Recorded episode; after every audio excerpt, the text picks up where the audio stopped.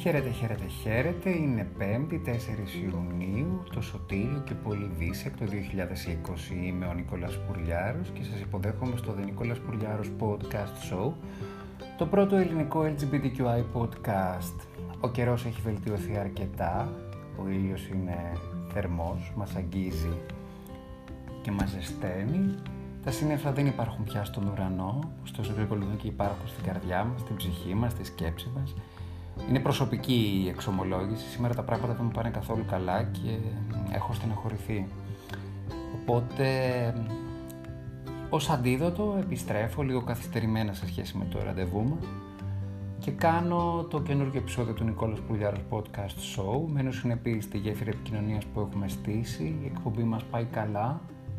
Είμαστε μία ανάσα πριν τις 1000 ακροάσεις και αυτό είναι θετικό και ελπιδοφόρο. Προχωράω στο πρώτο μας θέμα, το οποίο φυσικά δεν είναι άλλο από τη δολοφονία του Τζορτζ Φλόιντ. Οι Ηνωμένες Πολιτείες βράζουν, ο κόσμος ακόμη βρίσκεται στους δρόμους. Ο Μπάρακ Ομπάμα έκανε μία δημόσια παρουσία, άλλη μία έτσι, μέσα στις τελευταίες 10 μέρες, προσπαθώντας να κατευνάσει τα πλήθη. Απευθύνθηκε στους νέους της έγχρωμης κοινότητας των ΗΠΑ, λέγοντάς τους ότι η ζωή σας μετράει, οπότε μην νιώθετε ότι είστε υποδιέστεροι. Είναι καλό το ότι εμφανίστηκε αυτός ο πρόεδρος, ο οποίος κατάφερε και ένωσε τις Ηνωμένες Πολιτείες μετά πολλά χρόνια φιλετικών διαμαχών. Λέει το αυτονόητο βέβαια, αλλά τελικά στη φάση που έχει φτάσει το πράγμα, καλό είναι να γνωστοποιείτε το αυτονόητο. Από την άλλη, η πρώην σύντροφος του Τζορτζ Φλόιντ βγήκε και μίλησε δημόσια, μίλησε για την κόρη που αποκόμισε με τον Τζορτζ Φλόιντ, την Τζιάνα, και είπε ότι είναι πάρα πολύ κρίμα που η εξάχρονη κόρη της θα ζήσει τη ζωή της χωρίς τον μπαμπά της. Ο πατέρας της δεν θα είναι ποτέ στα σημαντικά σημεία της ζωής της, στα ορόσημα της ζωής της, όπως είπε χαρακτηριστικά, στην αποφύτιση από το σχολείο, την ημέρα του γάμου της, δεν θα είναι εκεί για να την παραδώσει στο σύζυγό της, τον σύντροφο που θα είχε επιλέξει. Ωστόσο, η Αμερική νοιάζεται, μια άλλη Αμερική νοιάζεται. Πολλοί άνθρωποι έχουν κάνει fundraising, έχουν κάνει έρανο, έχουν μαζέψει χρήματα για την μικρή Τζάνα, έχουν μαζέψει 1.000.000 ευρώ για να έχει αυτά τα χρήματα για το μέλλον της, και ο διάσημος αστέρας του NBA, ο Στίβεν Τζάκσον, ο οποίος γνώριζε τον Τζορτζ Φλόιντ, έδωσε παρόν και είπε ότι θα είναι εκεί στη ζωή της μικρής Τζάνα για οτιδήποτε χρειαστεί στη ζωή της από εδώ και πέρα, σαν πατρική φιγούρα. Θα είναι αυτός στην αποφύτιση στο σχολείο, θα είναι αυτός ο οποίος θα την παραδώσει στο γάμο της. Και η μικρή Τζάνα, μέσα στο παιδικό της μυαλό, που πρέπει να διαχειριστεί την απώλεια του πατέρα της, με ένα χαμόγελο, προσπαθώντας να δει αισιόδοξα το μέλλον, λέει ότι ο μπαμπάς μου άλλαξε το μέλλον, άλλαξε τον κόσμο. Ας κρατήσουμε αυτό το θετικό μήνυμα από ένα μικρό παιδί και ας κρατήσουμε και το γεγονός ότι το θετικό γεγονός του αστυνομικού δελτίου που της είπα, που λέει ότι οι νταΐδες αστυνομικοί, που έχουν αποπευθεί προφανέστατα από το σώμα, αντιμετωπίζουν έως ποινή κάθεξης 40 ετών. Δεν ξέρω αν είναι πολύ λίγο, δεν είμαι αρμόδιος για να το κρίνω. Πάντως οι άνθρωποι αυτοί είναι υπεύθυνοι για μία εκτέλεση, για μία δολοφονία, η οποία έγινε στο βωμό ρατσιστικών αντιλήψεων, τις οποίες πιστεύουμε ότι ήταν ξεπερασμένες, αλλά τελικά, παιδιά, η προεδρία Τραμπ τα είχε επαναφέρει όλα αυτά με έναν τρόπο που ειλικρινά πίστευα ότι θα ξαναζούσαμε. Θέση στο ζήτημα έχει πάρει και έχουν πάρει και οι θρησκευτικοί ηγέτες. Ο Ελπιδοφόρος, ο επικεφαλής της Ελληνοορθόδοξης Εκκλησίας της Αμερικής, μαζί με Ελληνοαμερικανούς επιφανείς και μη, έδωσε το παρόν σε μια ειρηνική σιωπηλή διαμαρτυρία στο Μπρούκλιν, ενώ και ο Πάπας Φραγκίσκος, ο οποίος έχει μια ισχυρή παρεμβατική φωνή στο πίμνιο των καθολικών, βγήκε και δήλωσε σε έναν λόγο του ξεκάθαρα επί του θέματος ότι ο ρατσισμός είναι ένα μέγιστο αμάρτημα.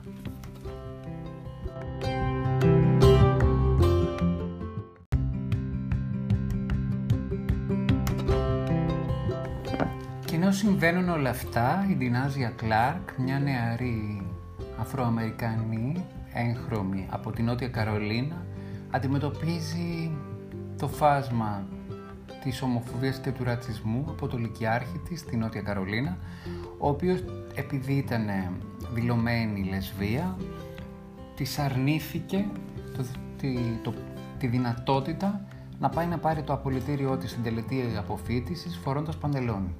Της είπε ότι έπρεπε να φοράει ένα ρούχο που είναι χαρακτηρισμένα θηλυκό. Η κοπέλα δεν το δέχτηκε, οπότε δεν μπόρεσε να παρευρεθεί στην τελετή για να πάρει το απολυτήριό της. Φωνάξαν το όνομά της, το απολυτήριό της ήταν εκεί για να της αποδοθεί, αλλά δεν το πήρε και παρακολούθησε από μακριά, από τη θέση των θεατών, την αποφοίτηση της τάξης της.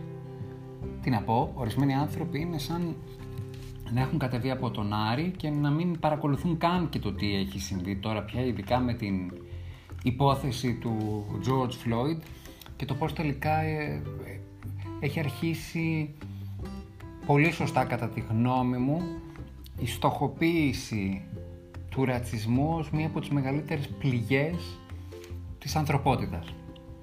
Την ίδια στιγμή θετικά νέα υπάρχουν και ας εστιάσουμε εκεί. Coming out ως bisexual γυναίκα έκανε η Lili Reinhart, η γοητευτική ηθοποιός, η οποία ήταν πρωταγωνίστρια στην ελληνική σαπουνόπερα Riverdale, ή βγήκε και δήλωσε δημόσια ότι το ανακοινώνω για πρώτη φορά ότι μια περήφανη bisexual γυναίκα. Είναι πάρα πολύ ωραίο γιατί καταρρίπτει και τα στερεότυπα και τα χολιγουδιανά στερεότυπα που θέλουν τα άτομα τα οποία βρίσκονται στην πρώτη γραμμή της επικαιρότητας να βγάζουν το σκασμό, να είναι διαθέσιμα για τους θαυμαστές τους, και ειδικά μια κοπέλα σαν τη Λίλη, η οποία είναι πολύ κοντά στο αμερικανικό πρότυπο του λεγόμενου American Sweetheart. Είναι ξαφιά με πράσινα μάτια, είναι και πάρα πολύ καλή ηθοποιός. Ωστόσο βρήκε το κουράγιο, το έκανε αυτή την εποχή, και αυτό είναι και ένα πάρα πολύ καλό παράδειγμα για την εφηβική κοινότητα στη ΣΥΠΑ, να διεκδικήσει την ορατότητά της και να μην φοβηθεί και να βγει μπροστά, έτσι ώστε στο μέλλον να μην αντιμετωπίσουμε και άλλα φαινόμενα σαν αυτό του Τζορτζ Φλόιντ, σαν αυτό της Κλάρκ, η οποία δεν μπόρεσε να πάει να αποφοιτήσει γιατί είναι λεσβία, γιατί ήθελε να βάλει ένα παντελόνι, δεν είναι δυνατόν. Δηλαδή, πραγματικά όταν το ακούω, γελάω πάρα πολύ. Πρέπει να τα δούμε λίγο τα πράγματα πιο ξεκάθαρα, πιο ανθρώπινα, πρέπει να μάθουμε να σεβόμαστε και πρέπει να καταπολεμήσουμε και την ομοφοβία, γιατί πραγματικά νομίζω ότι πονάει πολύ τις ψυχές μας αυτό το πράγμα. Η υποτίμηση, το ότι δεν είσαι στον ορθό δρόμο, το γεγονός ότι, ας πούμε, και σε πολλά επίπεδα, έτσι, ακόμη και στη δουλειά σου, μπορεί αυτό να σου στερήσει τη δουλειά σου. Το ότι αυτός που είσαι μπορεί να σου στερήσει τη δουλειά σου, μπορεί να θεωρήσει ασόβαρη προσωπικότητα, μπορεί να θεωρήσει ότι κάνεις κάτι το οποίο δεν έχει αξία. Είναι πολλά. Δηλαδή στην Αμερική υπάρχουν ιστορίες για ανθρώπους οι οποίοι χάσαν δουλειές γιατί αποκαλύφθηκε η ερωτική τους ταυτότητα. Και όχι μόνο, δηλαδή θέλω να πω και στην Ελλάδα υπάρχει κόσμος ο οποίος το κρύβει πάρα πολύ. Χθες είχαμε μια συζήτηση και λέγαμε, μια παρέα, λέγαμε ότι δεν έχουμε outing στην Ελλάδα. Δηλαδή κανένα δύο άνθρωποι έχουν βγει, έχουν πει ότι είναι περήφανοι ομοφυλόφιλοι από τους γνωστούς. Όλοι το κρύβουν. Δύσκολο. Πρέπει να αναθεωρήσουμε πολλά, νομίζω.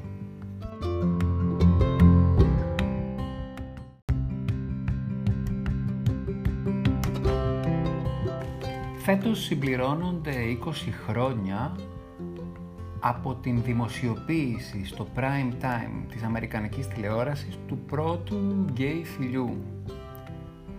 Ήταν ένα επεισόδιο στη σειρά Dawson Creek που έκανε πολύ πολύ μεγάλη επιτυχία, όπου είδαμε τον πρωταγωνιστή, τον Κερ Σμιθ, να ανταλλάσσει το πρώτο του φιλί με τον ηθοποιό Τζέισον Λόντον. Ήταν το μακρινό 2000. Το περιστατικό το θυμήθηκε ο Κερ Σμιθ Θυμήθηκε και τον αντίκτυπο που είχε δημιουργήσει, το θόρυβο που είχε δημιουργήσει, το πώς αυτό το πράγμα καθόρισε αρκετά τη μαζική τηλεοπτική κουλτούρα, πώς μετά άρχισε να υπάρχει και μεγαλύτερη ορατότητα στις τηλεοπτικές σειρές, πώς μετά το είδαμε και στις σαπουνόπερες οι οποίες ήταν πάρα πολύ συντηρητικές, ενώ τα ημερήσια δράματα, τα οποία πολύ δύσκολα χρειάστηκε πάρα πολύ κόπο και πάρα πολύ χρόνο για να παρουσιαστεί ένα φιλί, μια ερωτική περίπτυξη, σεναριακή πάντα. Ήταν πολύ δύσκολα όλα αυτά.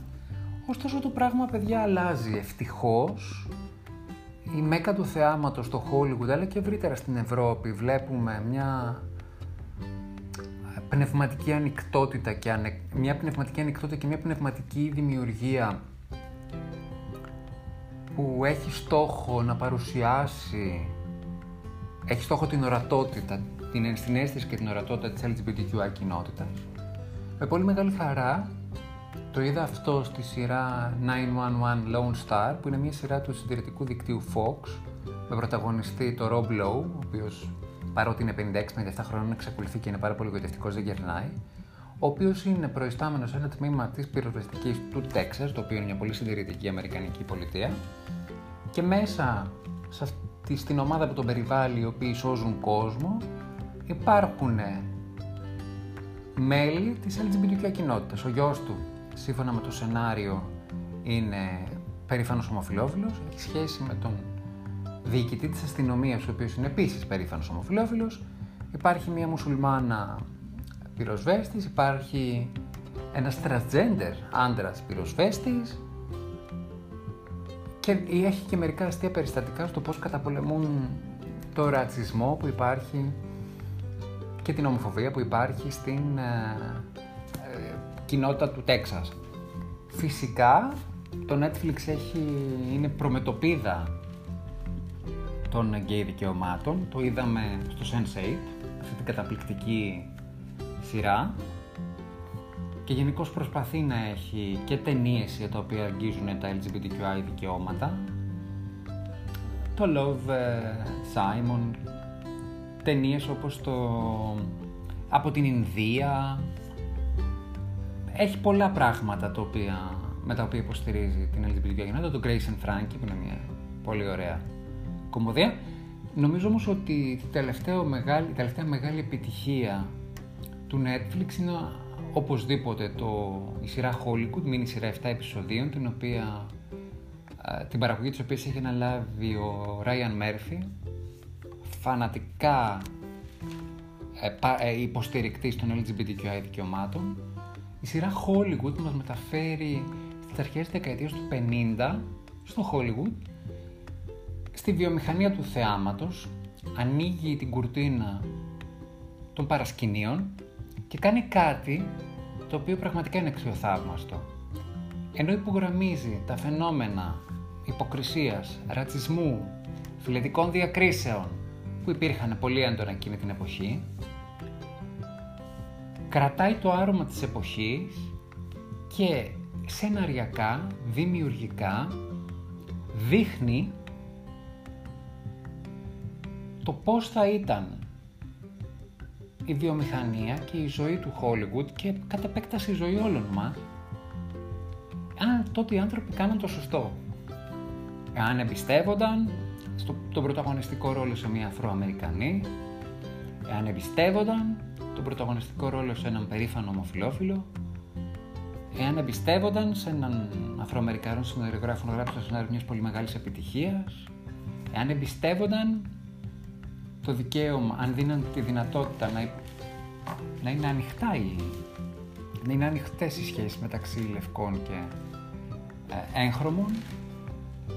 Είναι πάρα πολύ ωραίο αυτό που έχει κάνει ο Ryan Murphy. Είναι συγκλονιστικά ωραίο, δηλαδή μου αρέσει πάρα πολύ. Χαίρομαι πάρα πολύ βέβαια που έχει πάει και ένα βήμα παραπάνω. Έχει δηλαδή και πρόσωπα, ηθοποιούς, οι οποίοι είναι LGBTQI. Αναφέρομαι στον Joseph Mantello, ο οποίος παίζει έναν πολύ ωραίο ρόλο supporting. Αναφέρομαι στον Jeremy Pop, ο οποίος είναι και Αφροαμερικανός, έγχρωμος. Αναφέρομαι στη Holland Taylor, η οποία είναι γνωστό ότι έχει και σχέση με τη Sarah Paulson, η οποία είναι το πνεύμα του καλού. Και φυσικά στο Jim Parsons, τον οποίο τον είχαμε δει στο Big Bang Theory, αυτή τη σειρά η οποία έχει κάνει τεράστια επιτυχία στο CBS. Εμένα δεν μου είχε αρέσει ποτέ.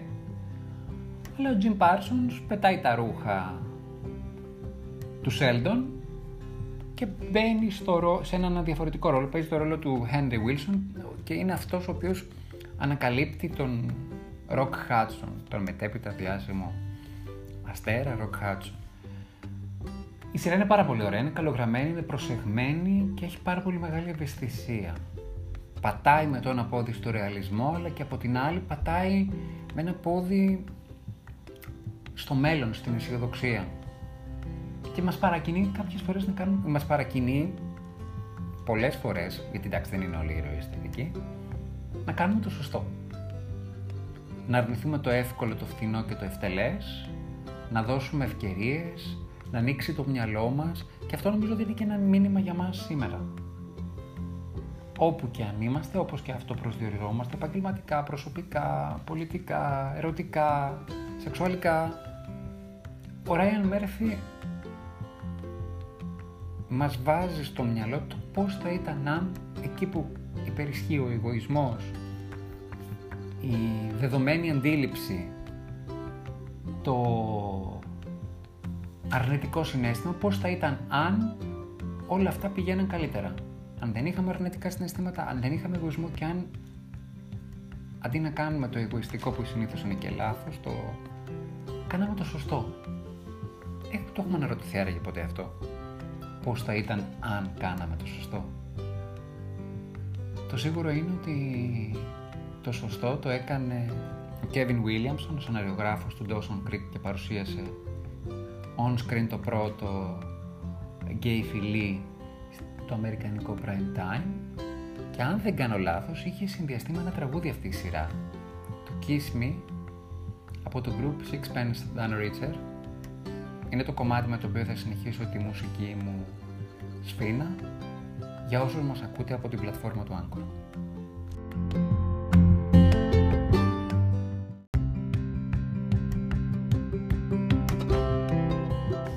Μία από τις καλύτερες συμβουλές που μου έχουν δώσει τον τελευταίο καιρό είναι ότι όταν έχεις πολλά πράγματα να σε στεναχωρούν, όταν υπάρχουν πολλοί λόγοι να στεναχωριέσαι, μη στεναχωριέσαι καθόλου. Προφανώς γιατί στεναχώρια δεν θα βγάλει κάτι, σήμερα δεν είμαι πολύ στα καλά μου, έγινε και λίγο μικρότερη η διάρκεια του επεισοδίου, δεν πειράζει, ελπίζω εσείς να είστε καλά, να σας άρεσε το επεισόδιο. Εγώ θα είμαι πάλι εδώ αύριο, να με ακούτε από το Anchor, από το Spotify, από το Apple Podcast, από το Google Podcast, από το Radio Public, το Breaker, τα είπα όλα, και το Pocket Cast. Στο Anchor μπορείτε και απολαμβάνετε τις μουσικές μας σφήνες. Θα είμαι αύριο εδώ, ελπίζω με καλύτερη διάθεση, ελπίζω με καλύτερα νέα. Ευχηθείτε μου να πάνε όλα καλά. Σας ευχαριστώ, σας αγαπώ, και για αποφώνηση θα σας αποχαιρετήσω με τον αγαπημένο μου γυρούμα, έτσι για να πάρουμε λίγο δύναμη και λίγο κέφι, για να φτιάξει η διάθεση και να νιώσουμε καλύτερα. Σας φιλώ, σας αγαπώ. Νικόλας Πουργιάρος, Νικόλας Πουργιάρος Podcast Show, το πρώτο ελληνικό LGBTQI podcast.